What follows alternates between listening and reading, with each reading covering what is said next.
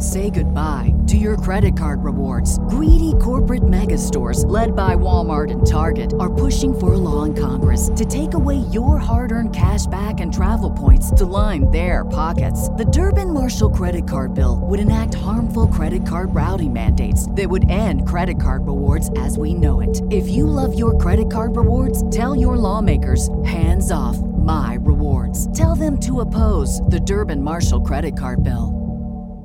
What's the easiest choice you can make? Window instead of middle seat? Picking a vendor who sends a great gift basket? Outsourcing business tasks you hate? What about selling with Shopify? Whether you're selling a little or a lot, Shopify helps you do your thing, however you cha-ching. Shopify is the global commerce platform that helps you sell at every stage of your business. From the launch your online shop stage to the first real life store stage, all the way to the did we just hit a million orders stage? Shopify's there to help you grow. Whether you're selling scented soap or offering outdoor outfits, Shopify helps you sell. Wherever and whatever you're selling, Shopify's got you covered. Sign up for a $1 per month trial period at shopify.com slash try. Go to shopify.com slash try now to grow your business, no matter what stage you're in. Shopify.com slash try.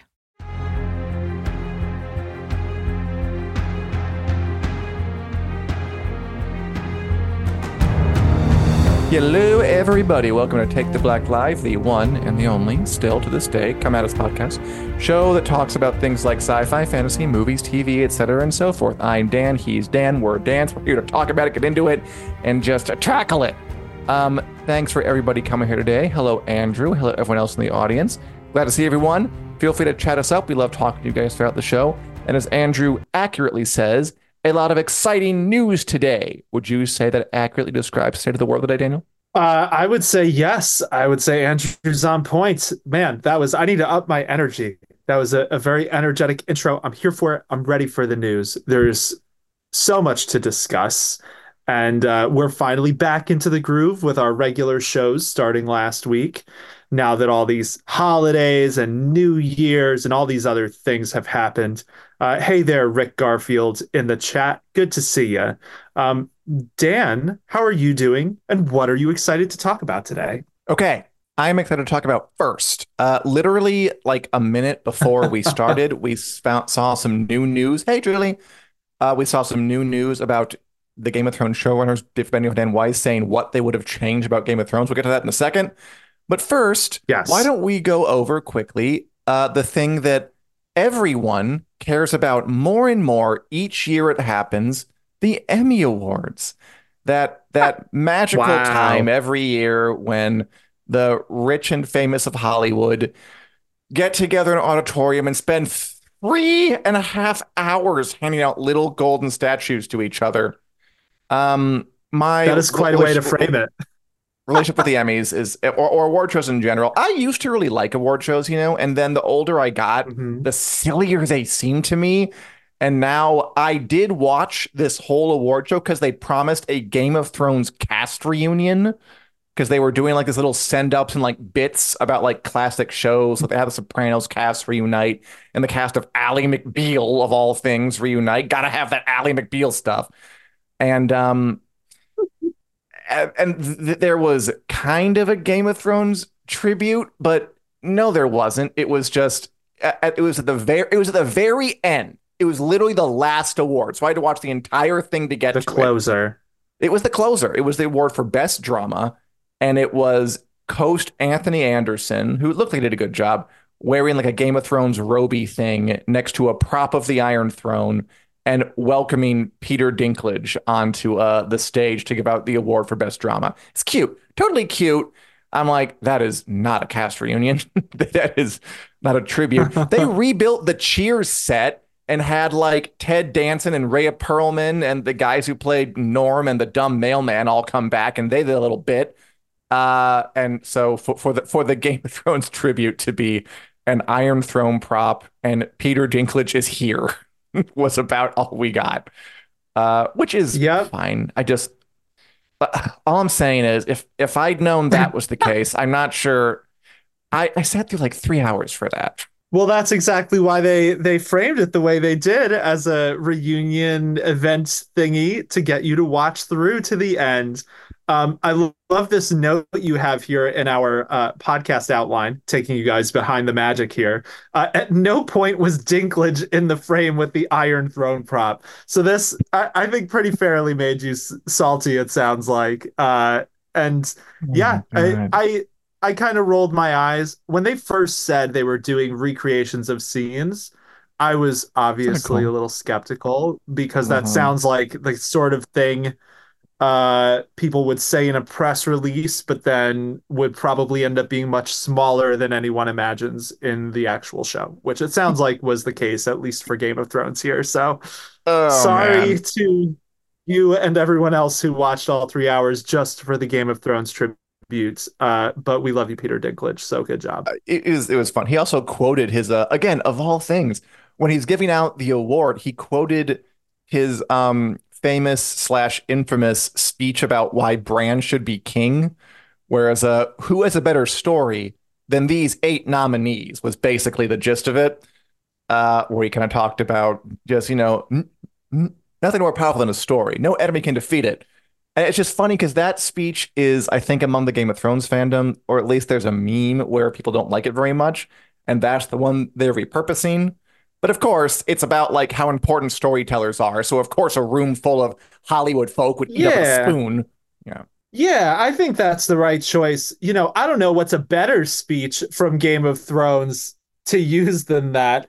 And that is, like you said, that was the self-referential moment of of the final season where they basically nodded to we're making art and and how cool is that? And a lot of shows do this. It's not just Game of Thrones.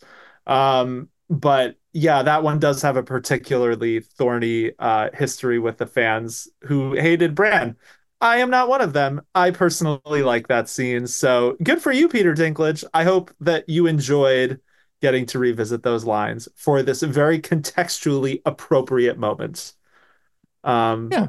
And um, the, the show itself was fine. Um, the Emmys ended up being uh, Succession got six awards, including Best Drama. Peter Dinklage read it out. Good for him which I think is deserved. No I mean, we, we, all expected it. There are really no surprises.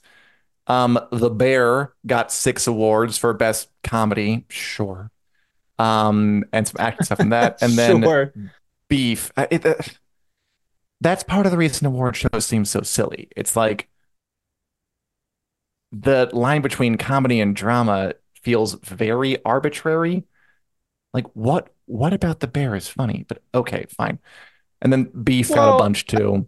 Yeah, I think that some of these, uh, I think that some of, you know, the distinctions, not to say that there aren't times where it's like legit comedies in in some of these and stuff like that, but it almost seems to me like a way that they can give out more awards to more of these different types of shows because like no way was the bear going to beat succession it's an award worthy show but yeah comedy definitely feels like a misnomer. That that's not how I would describe that show, even though it has some funny moments. Like not the point at all. Uh, but yeah, Ju- Julie says she was disappointed with you, Dan. So you weren't alone. Watched it oh. all for the Game of Thrones tribute too, and was so disappointed. He, he, he she's right. He did walk past it like kind of with a thing in front of his face, like trying to ignore it, which was I don't know. There's a lot to unpack. But um, that happened. It was the Emmys, and now they're over. They're apparently the least watched yes. Emmys in the history of the award show. So everyone else must feel similarly to me that they're not very interesting. Uh, yeah, I mean, moving... Andrew says he had forgotten they even happened. Uh, you're not the only one, apparently. Um, they really did. I don't know if it's just because I'm not watching cable or what, but I feel like they didn't know real like promo for the fact that the awards show was happening. Like I don't know where I could have watched it aside from, I guess, YouTube. And I didn't see like a single ad for it before it happened.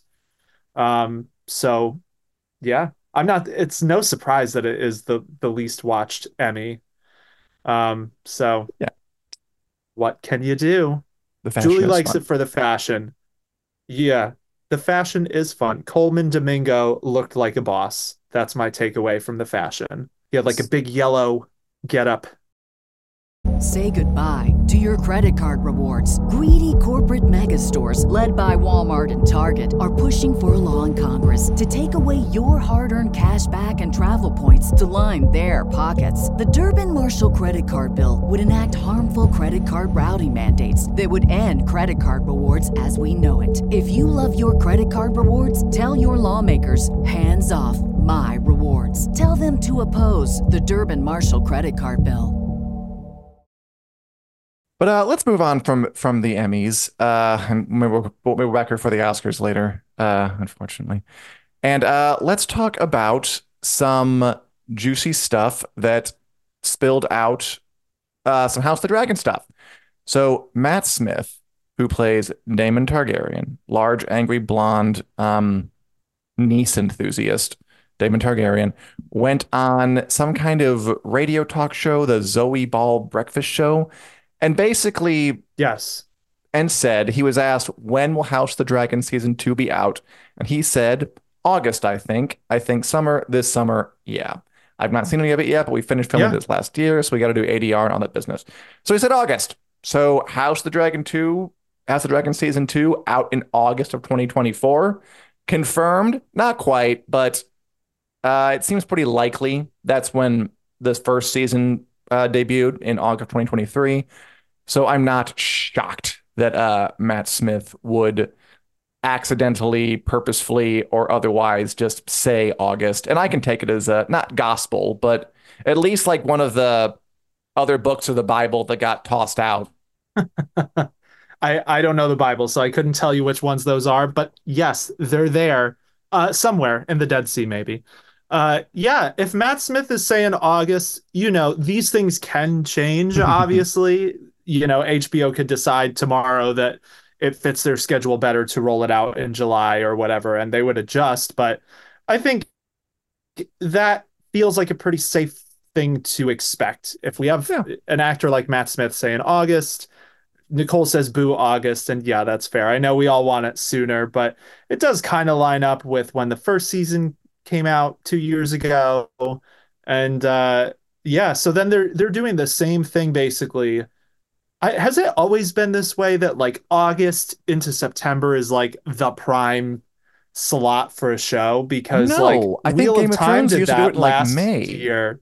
Yeah, it did. It did, right? Like April and May. Mhm. Um, but the past few years, we've had a, like a big fantasy show in this August to September slot. Um, so that I I think that I'm excited. That gives us all summer to get hype, and it's going to be a good time. Uh, pretty. Yeah, I can accept it. Uh, I know that Nicole says boo August. I imagine just because it's it's far away. Um, part of me does wish they would release this stuff during like a colder months. Like over the weekend in Chicago, it was like negative 10 degrees with with the wind. Like I can't leave my house without putting on like a suit of armor, more or less, and like 13 scarves and a giant hat. And like I would it'd be it's a great time to sit inside and like be taken away to another fantasy place. But um the Yeah. summer, I guess, will be fine too. Yeah, I always did like the Thrones kind of slot of the the late winter or into spring.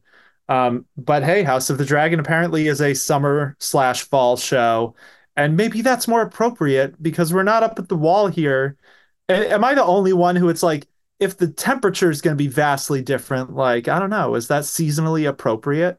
Like I'll watch The Last of Us in the winter, but do I want to watch people go to war outside Rook's Rest where it's all nice and sunny? Probably. Really? I don't know who I'm kidding.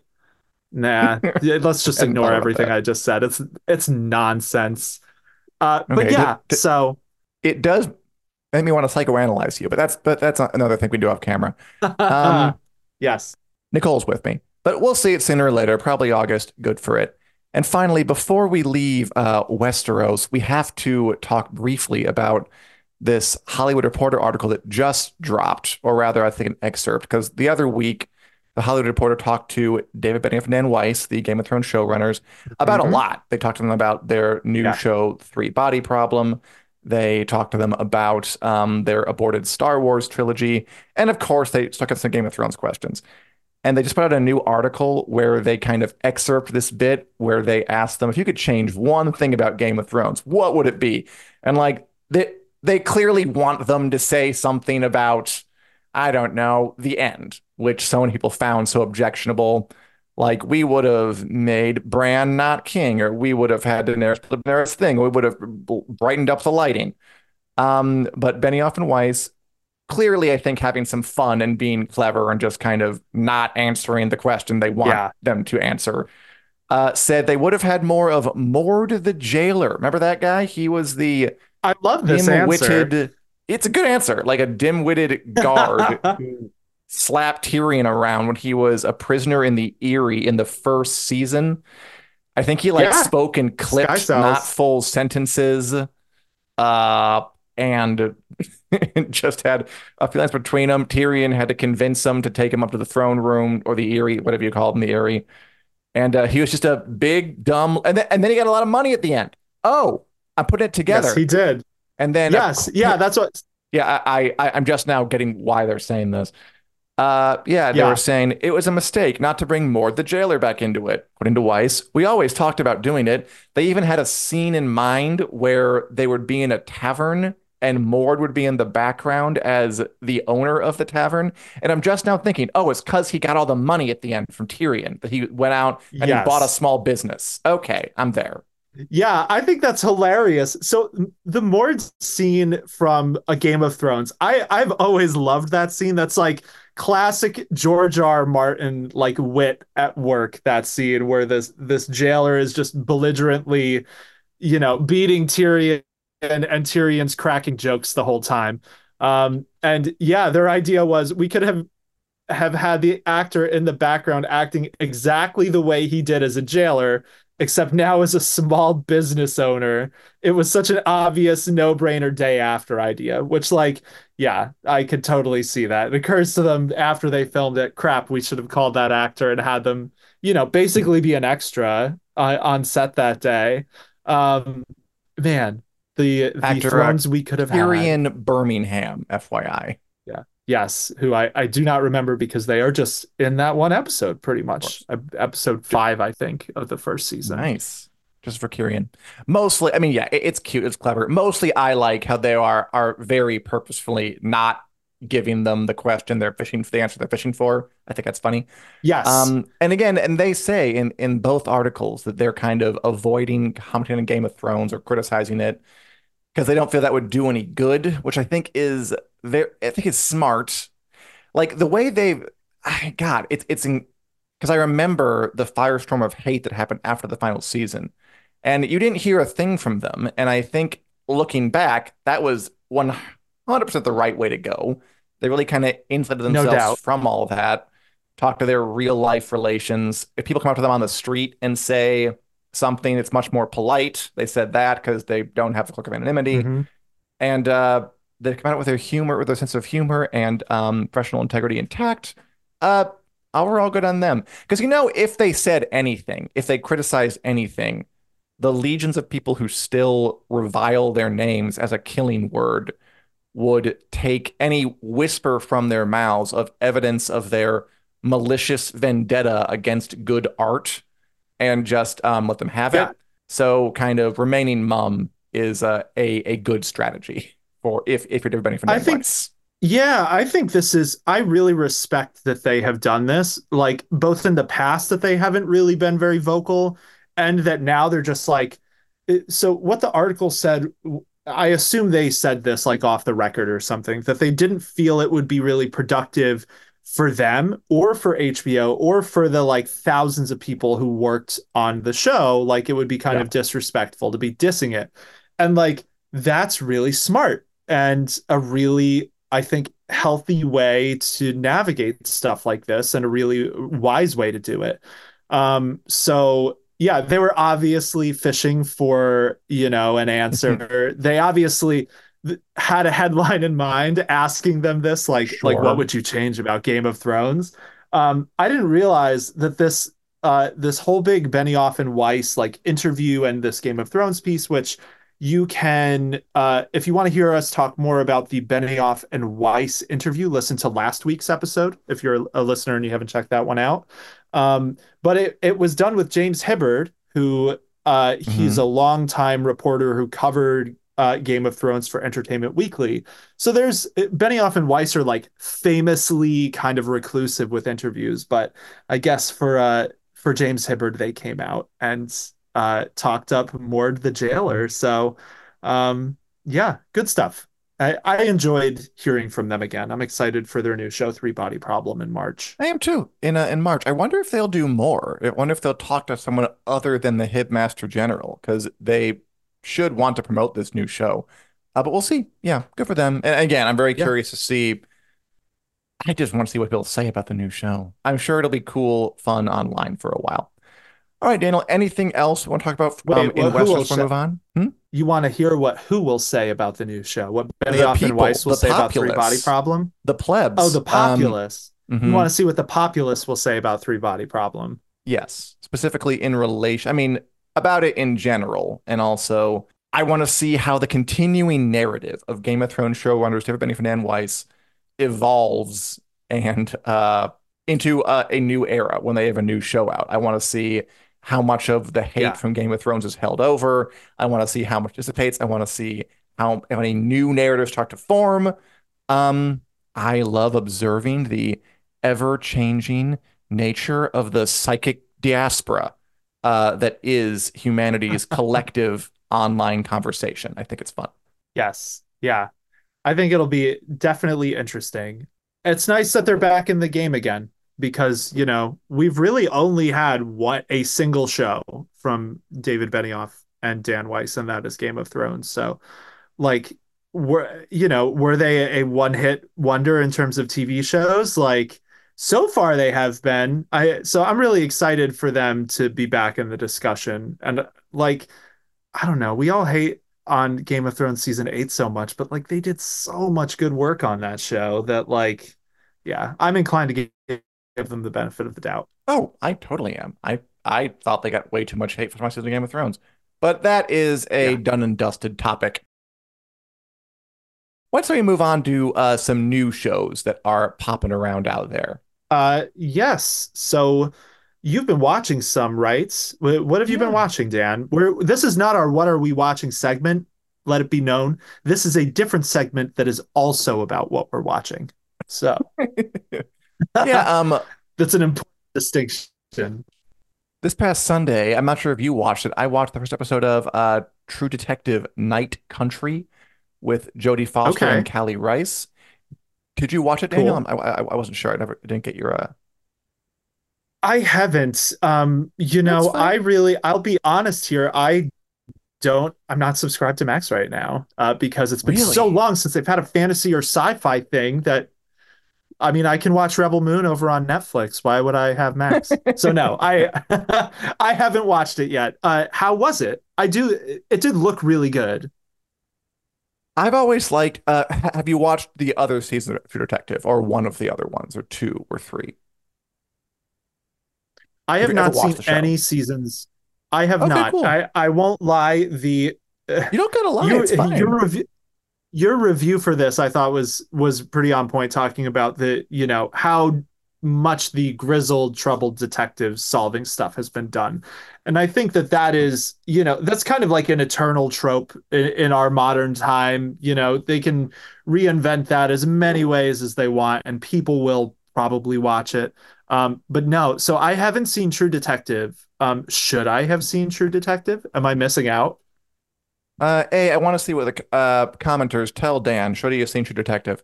Um, yeah, I think it was worth watching. The first season was very, very good.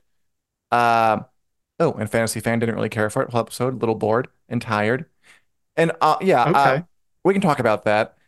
Uh, I didn't see the second. I, I enjoyed the third. It really hasn't ever gotten past the first. The first was this like really interesting. It yeah. was a straightforward detective show, but there was something different about a. It had the star power. It had Woody Harrelson and Matthew McConaughey. It's always been a part of True Detective is getting like these big names into yeah. it.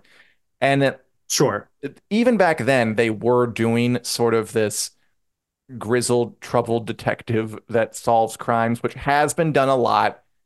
I'm I'm thinking of Mhm. like um I don't know like McNulty and The Wire. I'm thinking Sipowicz and more people. I'm thinking like uh, Dale Cooper in Twin Peaks. Like, but it it still had a and Twin Peaks, by the way, all over this show. It still had a sort of um like melding of true crime series with like a mystical edge. Like there's something mysterious. It is a little supernatural, True Detective. That's kind of why it's popped up as like a genre show, Oh, even though really? it's not. Well, it's not literally supernatural. It's That's what the I figured. tone is such, but maybe it is. It's it's they've always framed it in a way that there are like ideas being discussed that are outside human comprehension. It's a it's a, especially that for it's an ambitious show, and this But is this like a Scooby Doo thing where it's like the you know they're these ideas crimes. outside of well, it's like, ooh, is this supernatural? And then they pull off the mask and it's like, no, it was that guy, and he would have gotten away with No, it if it wasn't no. for Joe Foster. No, Okay. it, it- it's never like a ghost did this, and then they find the guy in the ghost mask. It's Okay. I don't know. Okay. It's it's a vibe. It, especially that for it, it- it's it's a vibe. It's like the they effectively it, and I'm, I think I made that first in the third season. They effectively kind of externalize the supernatural monster in every human being and turn Ooh, what okay. is sort of a story about people hunting people who do bad things to other people into a story that feels like it has a grander, almost fantasy-esque scope. Uh, Gotcha. and yeah, it's the show goes for it. I mean, it definitely has a, a cool tone. And this new season, Night Country, starring again, stars Jodie Foster is about as big a star as they come. Of course, she has a uh, true crime pedigree with Silence of the Lambs back in 91, 2, somewhere around there. Um, and she's really good. And this and this time the mystery is a bunch of scient- scientists disappear from a snowy, icy Alaskan research center, end up dead on the ice. There's a mysterious uh sequence at first where they keep saying she's awake. Who's she, Daniel? A vengeful spirit who's out to get everybody? It's possible. I doubt it, but it's possible Find out in episode three. and now we've got to uh, unravel that. I like it. I do like it, although I'm sympathetic to whoever said, um, let's say, uh, who said that they were like, it was fine. Fantasy fan didn't care for it. A lot of good comments here. I watched the whole first episode, a little bored and, tired. It, it it does feel a little tired because, and again, not just because True Detective is in the fourth season, but also because, yeah, that when you mentioned that the grizzled, troubled detective is a pretty old trope by this point but it's still very well done. Um, Jodie Foster is Yeah. obviously a wonderful actor. I love the setting, this kind of that it's that part of Alaska where like the sun the sun doesn't show up for like all the entirety of winter. That sounds can you imagine what it'd be to live there? Like a seasonal affective disorder, just like for months straight, but just supercharged. Because I guess be we already have that intense. here. Yeah. What about Yeah, that'd be pretty intense. Uh, Alaskan listeners, let us know what that's like. yes. um, Yeah, so I'm basically what I'm getting is uh, Nicole says, was it a Yeti? Uh, so far, we don't know if it was a Yeti. And also, because it takes place in Alaska during this dark period, it could cross over with 30 Days of Night, and maybe Josh Hartnett is the killer. Is is that more or less accurate? I don't know what 30 Days of Night is, but um, oh, it's a vampire movie set in the in the same region of Alaska, and the idea of that is the sun goes down and then the vampires come out and are like, "This is great." nice. 30 Oh, days. they we would can just enjoy run that. the, run the place. They would. Um, so it sounds like this season is pretty good. And it's, a lot of people saying season one was fantastic. It was. Uh, Fantasy Fan says amazing first season. Um, and I've always meant to watch at least the first season because from what I recall, it was kind of designed as a one off, like limited series. They got Woody Harrelson and Matthew McConaughey to do this show. And then it just did so well, I guess, that someone offered someone dump truck loads full of money to come up with more ideas for more True Detective. Um, that dump truck. So, do you know how many episodes this season is? Six. Oh wow, it's short. Okay. Yeah. Is that shorter the, than uh, usual for this show? Yeah, it's usually eight. Uh, that is the trend nowadays Gotcha. to get shorter and shorter. That's, you uh, want that's to how you tell Jodie Foster, Jodie she has to remain in Iceland or whatever for like how many months? No, Jodie's got stuff to do. I guess so. Okay, so it sounds like this is pretty good. This is on Max right now, and HBO. And HBO. Is Yeah, it It's HBO proper. and HBO? Okay, HBO proper. So it's not relegated to the the Max archives. Um, do you think you're going to watch it through the end of the season? Yeah, I don't see why not. It's always been good. Um, as everyone says, first season is really, Yeah. really good.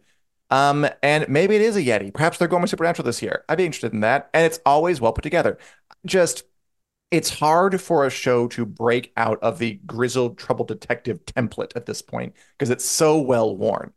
But I mean, if anybody's Yeah. going to do it, HBO's want to push his boundaries. Uh, I mean, we hope still. So if if anyone's going to do it, perhaps True Detective can pull it off. I will watch. I'll be interested. I'll be reviewing it if anybody's interested on WiC. And uh, maybe you'll watch along. Maybe you won't. I can't control you. I don't have that power.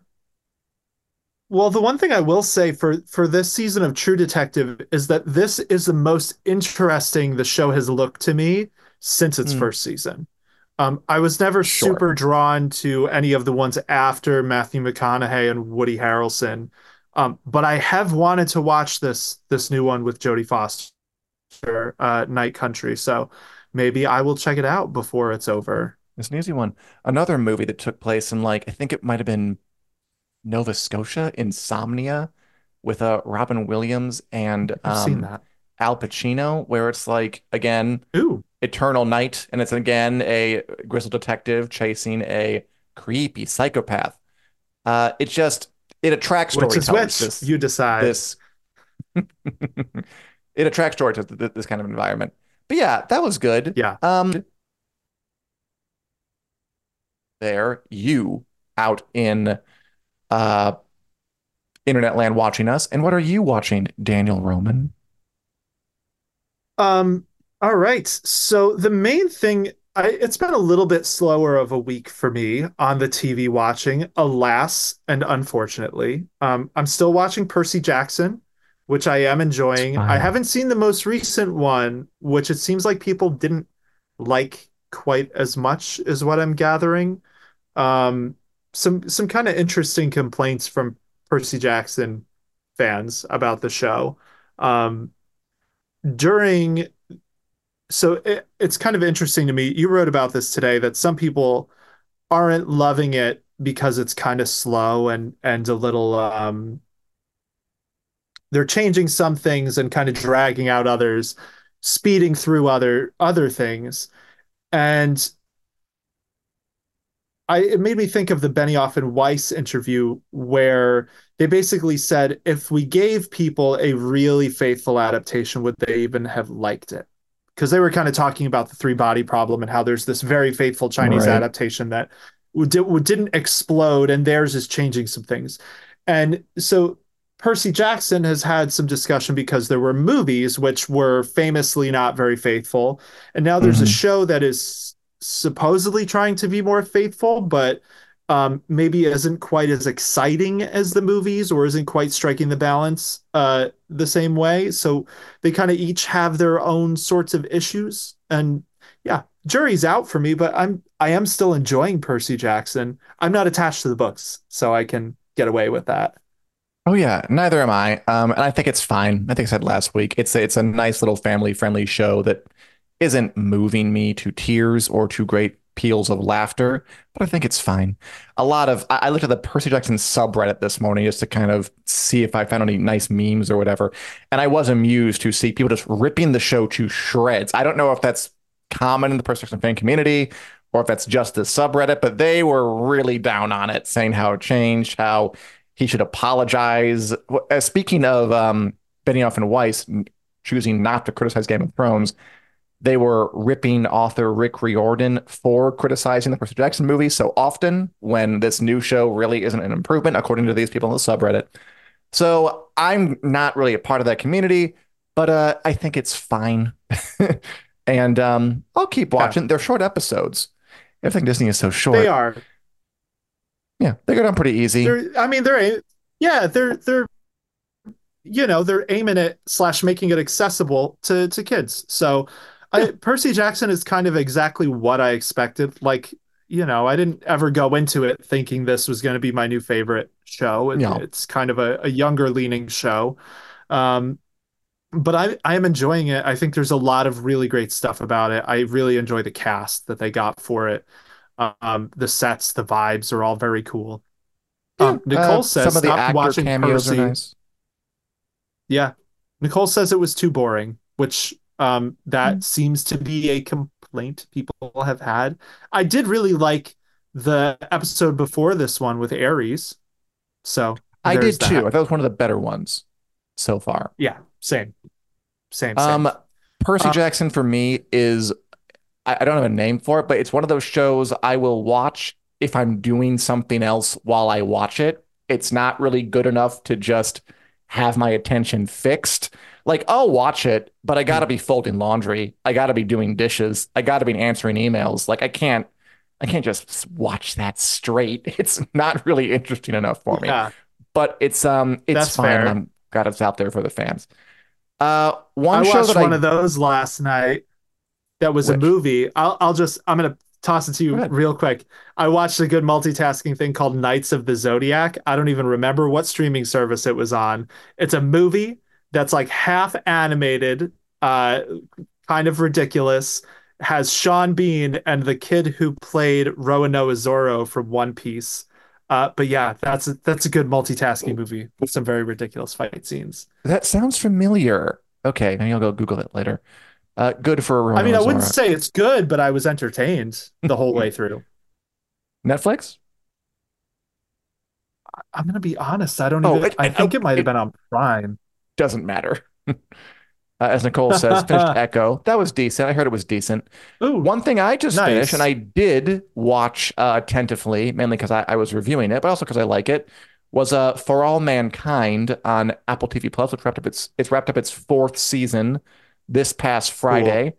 Always liked this show, always wanted to have a bit more of a reach than it does. It's this cool idea. It's like every season, it starts in the 60s and every season goes forward like a decade and explores mm. how the world would be different if the US and the Soviet Union never stopped um, engaging in the space race.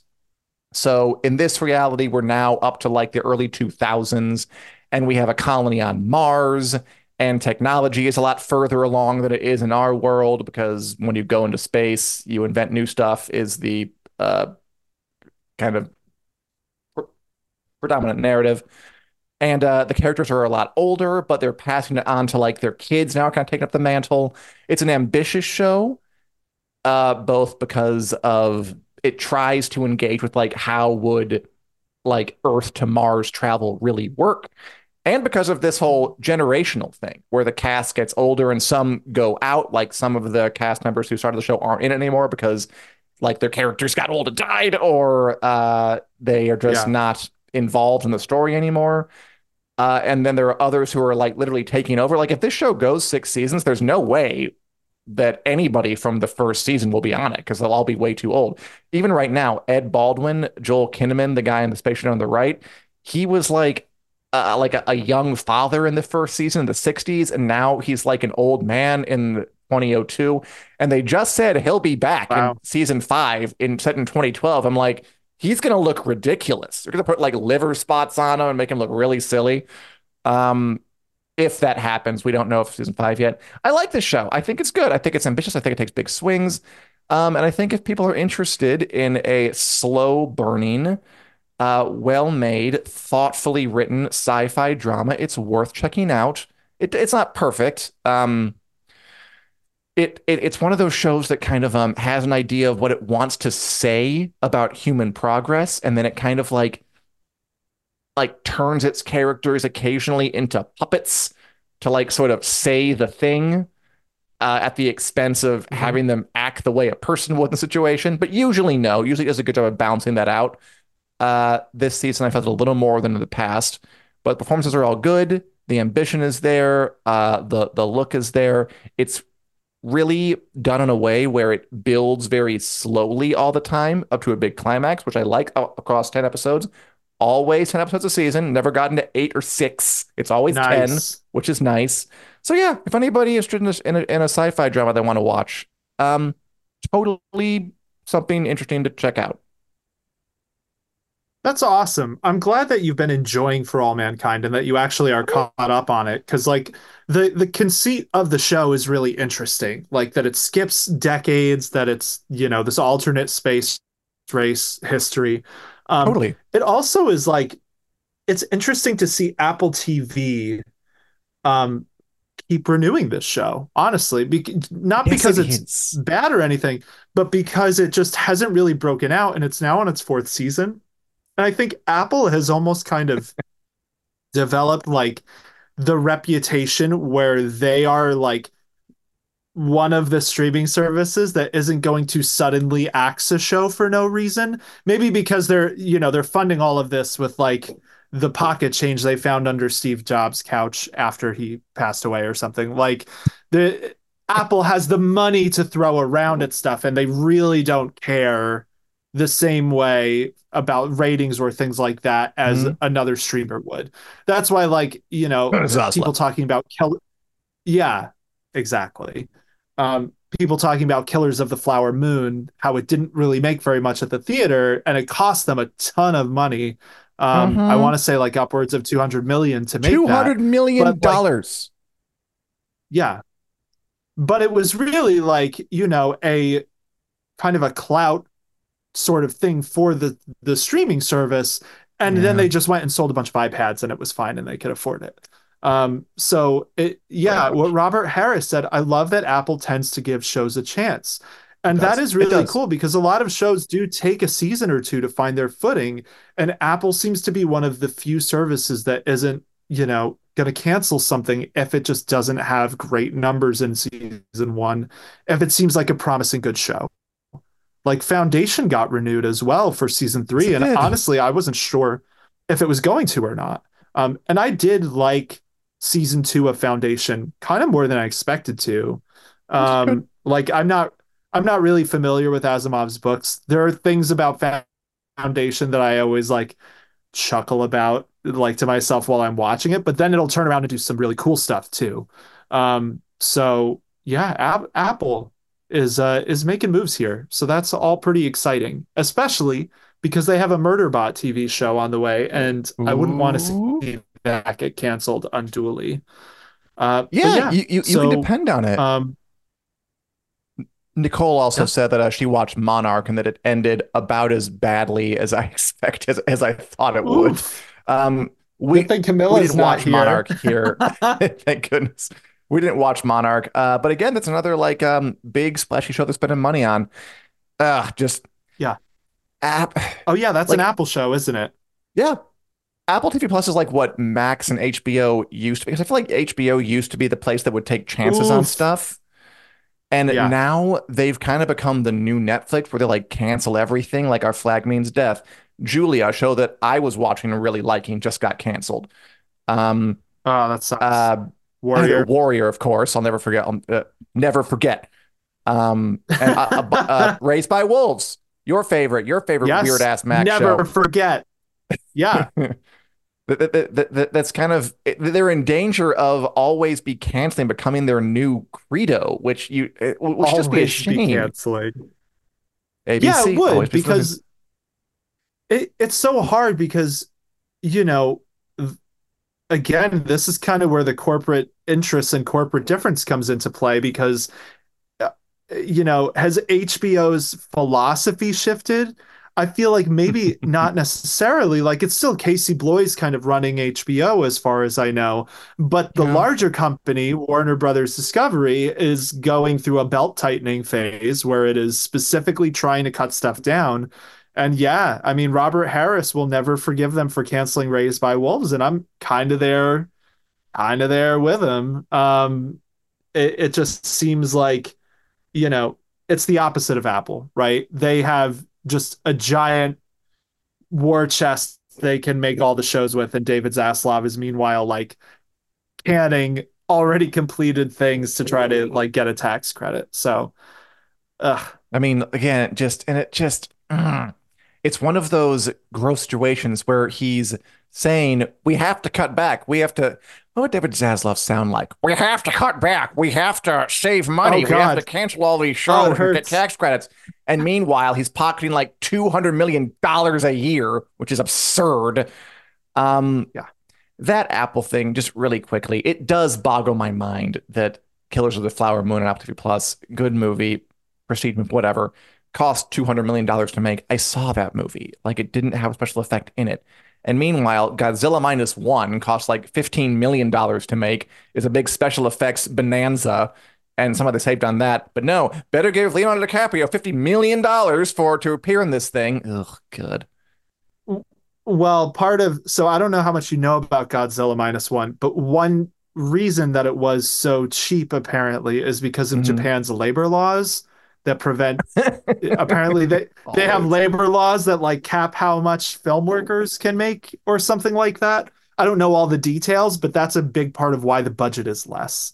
Um, but the flip side is they put a lot of you know that budget on screen. Um, Japan has So, bad yeah, labor laws too. Everywhere has bad labor laws.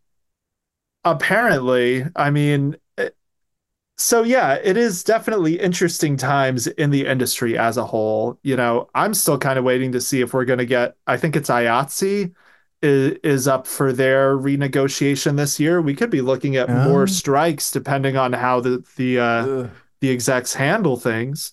Um, at least those will be, you know, those won't affect things that are already coming out, but things that are filming, they could, if they happen, which hopefully they won't. Um, Fantasy Fan says, I'm wondering if Wheel Mhm. of Time would be renewed for a season four on Apple. I'm really hoping Amazon renews it. Um, oh man, so am I. do you have any opinions about Wheel of Time not being renewed? Because I have thoughts about that. I'm not worried personally. Okay, um, I mean, I haven't given a ton of thought. I guess the first thing would be fear, but why aren't you worried? because from what I recall, it got a really early renewal for season three. Yeah. Um, but when it was renewed for season three, I believe season two was already done filming. Mhm. So it was just that it was so far ahead of when it released. Like they were filming season two when season one came out. Yeah. Um, but right now they're still filming season three. So that's why I'm not really like, so what if they renewed it? They wouldn't be working on it now anyway, you know, because they still have weeks, at least weeks left of filming uh, from from what Josha Stradowski s- said in some of his interviews, talking about going to South Africa to film some of the Aiel waste scenes. Um, so I I'm really hoping Amazon renews it too, but so far to me it is not weird in the slightest that it hasn't been renewed for season four yet. okay, that's Daniel Roman with a ray of hope. Uh, good. I didn't do that today. That's my take. I have one other show I want to mention. And by the way, I'm not sure if you realize this. We have about 50 people live watching us on Facebook right now. So we have some uh, some newcomers. Hi all. What are you guys interested in? Good to see if you. anybody Welcome. who's not usually here wants to sound off, what are you watching? What brings you to take the black? We'd love to hear from you. Uh, download us Yeah. at iTunes and stuff and uh, watch us wherever podcasts are available. We're here every Wednesday at 2 p.m. CST. Feel free to come on back. We have a good time here. Um, I, I, it was interesting that you mentioned that you'd gotten rid of Max because as Yeah. as frustrated as I can be with their cancellations, I think it's still probably my favorite streaming service. We watched this documentary, like just three episodes, uh, called Love Has Won. You heard of this? I have not. Holy crap. What is it? Um, it's this documentary series about a cult that kind of sprung up in the past few years. It like it rose and fall between 2018 and like 2020. Um, Okay. about this just woman who calls herself Mother God. She's God. And uh, her and her followers went all over the country. And then she died because they kept feeding her colloidal silver to, um, you know, Oh. heal her spiritual wounds. and she was blue by the end of it and all like the cult members are like fresh out of this. They're all going like she was mother god. She was going to go to the clouds that are actually spaceships in disguise and we had to help her by pumping her full of silver. She said she wanted to go to a hospital. We said no we know mother god would never want to go to a hospital. And it was just oh it was so it's wild man. It's crazy. And like they wrapped her That body sounds in, insane. they wrapped her body in like Christmas lights and they mummified her and kept her in like a house in uh, Colorado or California or wherever those freaks were.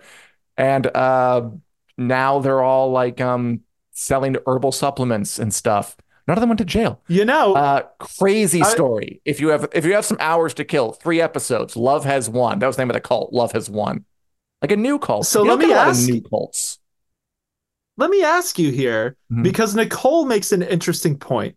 Max has a lot more documentaries and reality TV than dramas now, which is true. Like like objectively true because of the Discovery merger. Like they said they were going to be putting more of those types of Discovery Channel, which is now half three quarters reality TV and some documentaries onto Max. Um, and it sounds like that might be jiving for you, Dan. How, how are you feeling about that? Because that's a huge turnoff for me personally. Like, I don't really watch any of that stuff aside from like Great British Bake Off if I'm depressed or whatever. Um, so, like, has the new Max been working for you then? Because it sounds like that might be a show that is on there almost as a result of that, possibly. I mean, I, I haven't looked into where Love is One specifically come from. I would guess this is an HBO documentary, like they happen documentaries. There is a big difference between House Hunters International and this Love Has Won documentary, where it's investigative journalism and they really go in uh, over like this. It's not like they're not milking it. It's three episodes and they're in and they're out. Yeah. It's like a documentary Yeah. series, and they get all the cult members and talking heads, and they ask them these questions, and they, and they talk to their families. It was quite chilling. Like there's a a world of Yeah. difference in terms of, in my opinion, uh, quality Mm-hmm. between that and like you know house flippers for rent or whatever is uh, else on there. But yes, I mean you're absolutely right Yeah. that se- that sense of discovery merger. There's been a lot of that. I don't know, like TLC, flip your broom closet, Mm-hmm. uh, kind of kind of stuff on there.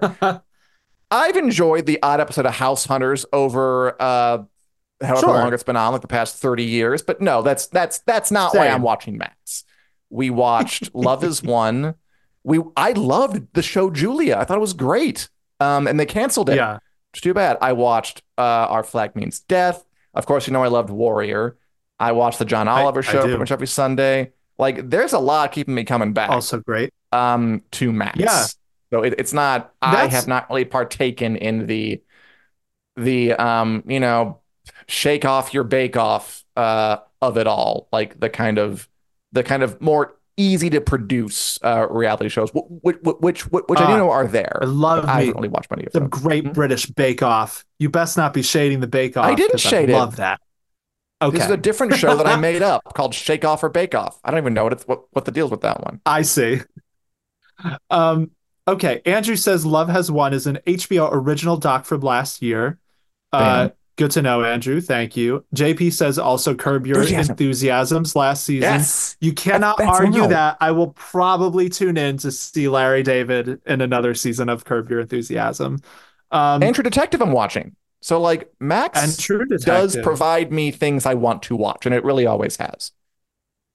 for me to to have a streaming service i really need some kind of genre shows drawing me there i'm kind of coming to realize this about myself like this is Mhm. how i like my natural response to just this time we're living in where there are so many streaming services and they're all getting gradually shittier by introducing ads and all of these sorts of things um, it's the the enshittification of the streaming services if you're not familiar with that term Thank you, that Cory guy. Doctorow.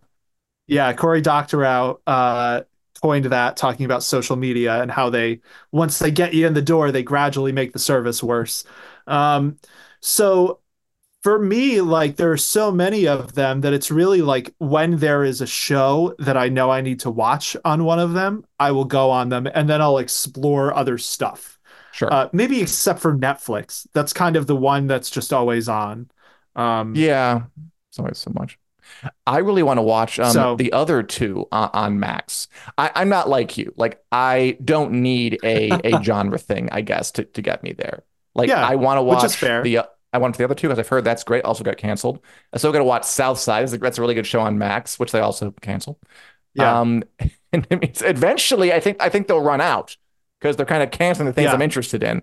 I even my guilty pleasure is the Gilded Age. It is 100% my guilty pleasure. nice. I feel bad about it. I feel guilty about liking it because it's gaudy rich people, you know, talking about how you couldn't possibly marry Mr. Fingerbottom. He's uh, below you in terms of your class, but uh, oh, some of it just kind of sucks me in.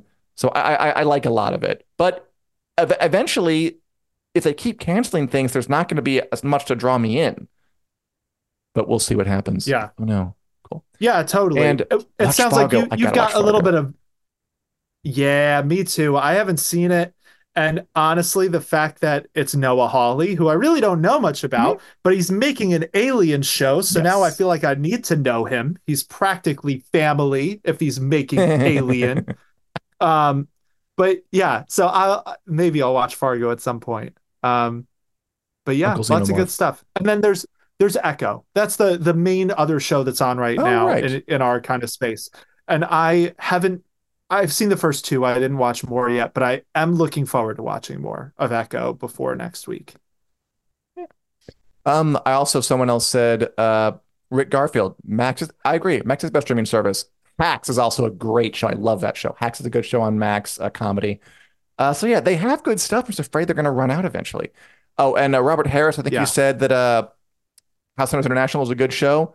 Listen, no need to be ashamed of it. I've enjoyed House Hunters with the best of them. We've all we've all done it. Yep, same. We've all been We- there. We We've all, all watched it. it. and we've like looked at the people who say like, I don't like the paint color, and they're like, well, then paint over it, like you're buying the place. Um, I I've liked it as much as anybody has, and I there's no shame in liking House Hunters.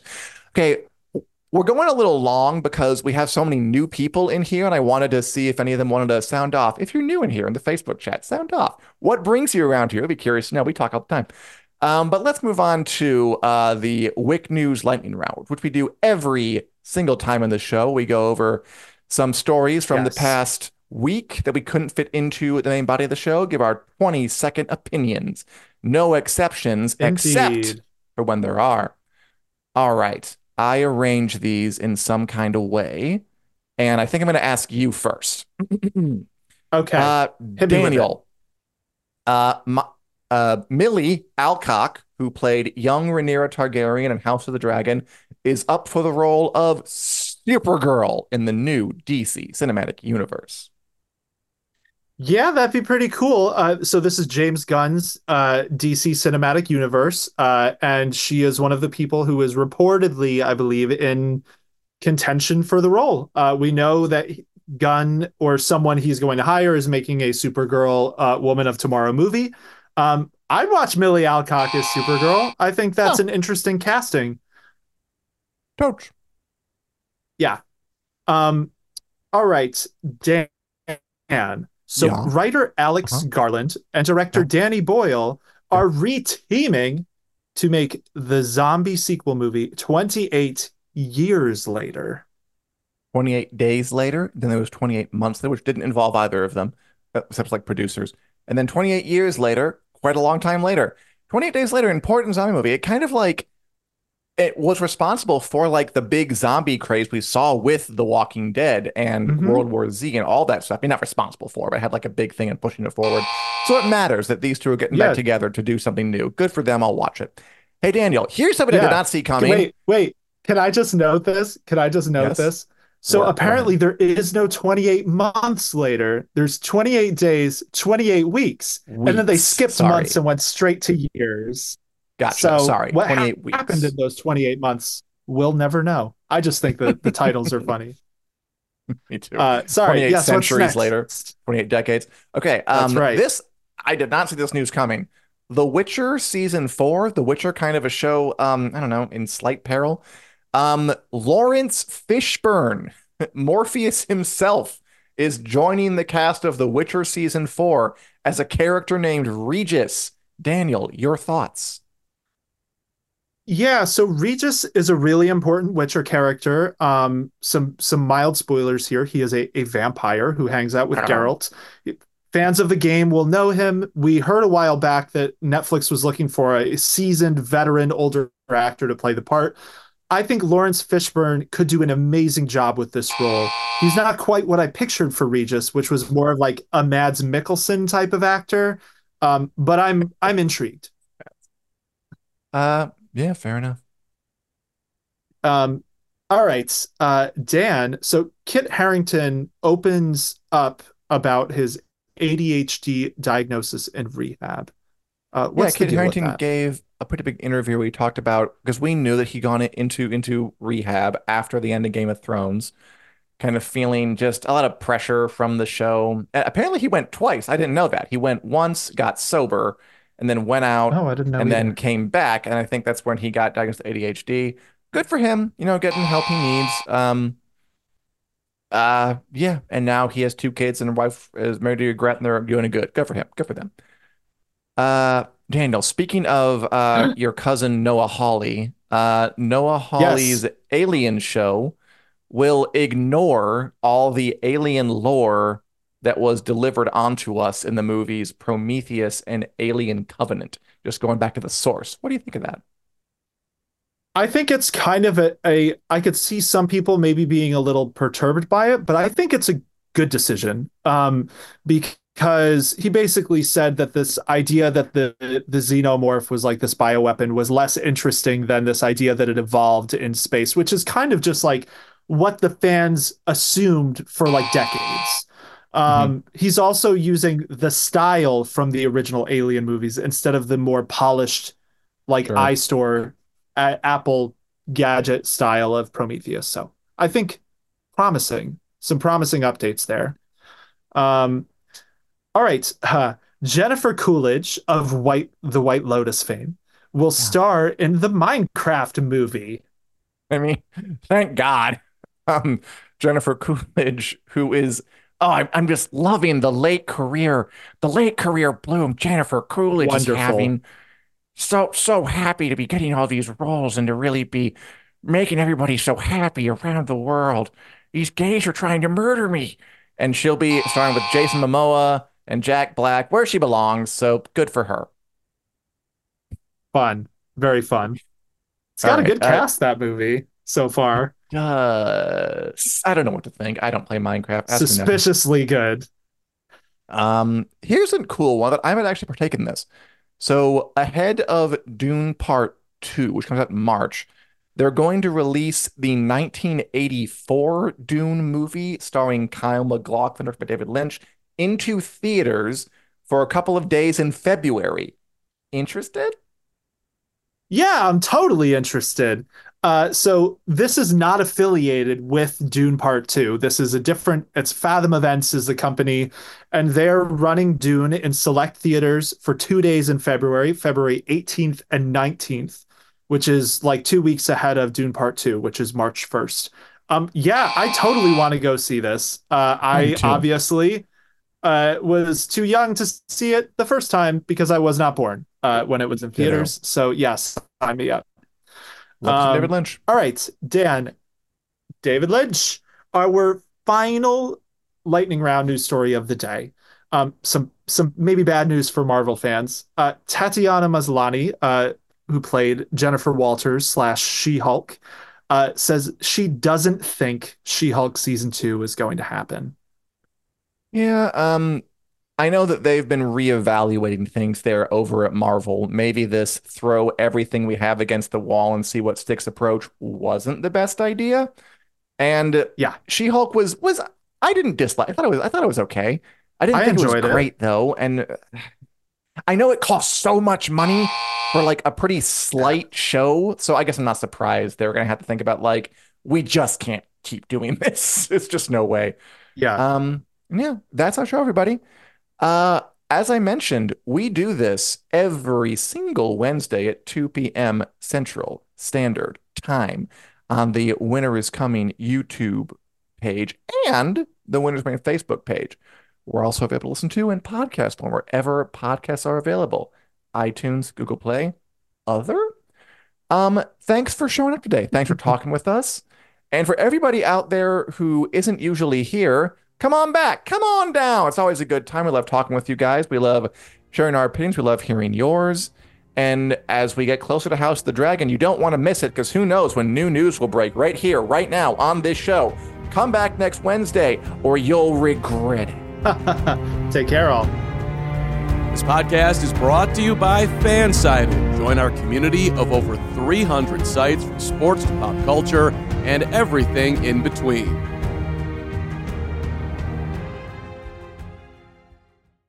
Say goodbye to your credit card rewards. Greedy corporate mega stores, led by Walmart and Target, are pushing for a law in Congress to take away your hard earned cash back and travel points to line their pockets. The Durbin Marshall credit card bill would enact harmful credit card routing mandates that would end credit card rewards as we know it. If you love your credit card rewards, tell your lawmakers hands off my rewards. Tell them to oppose the Durbin Marshall credit card bill.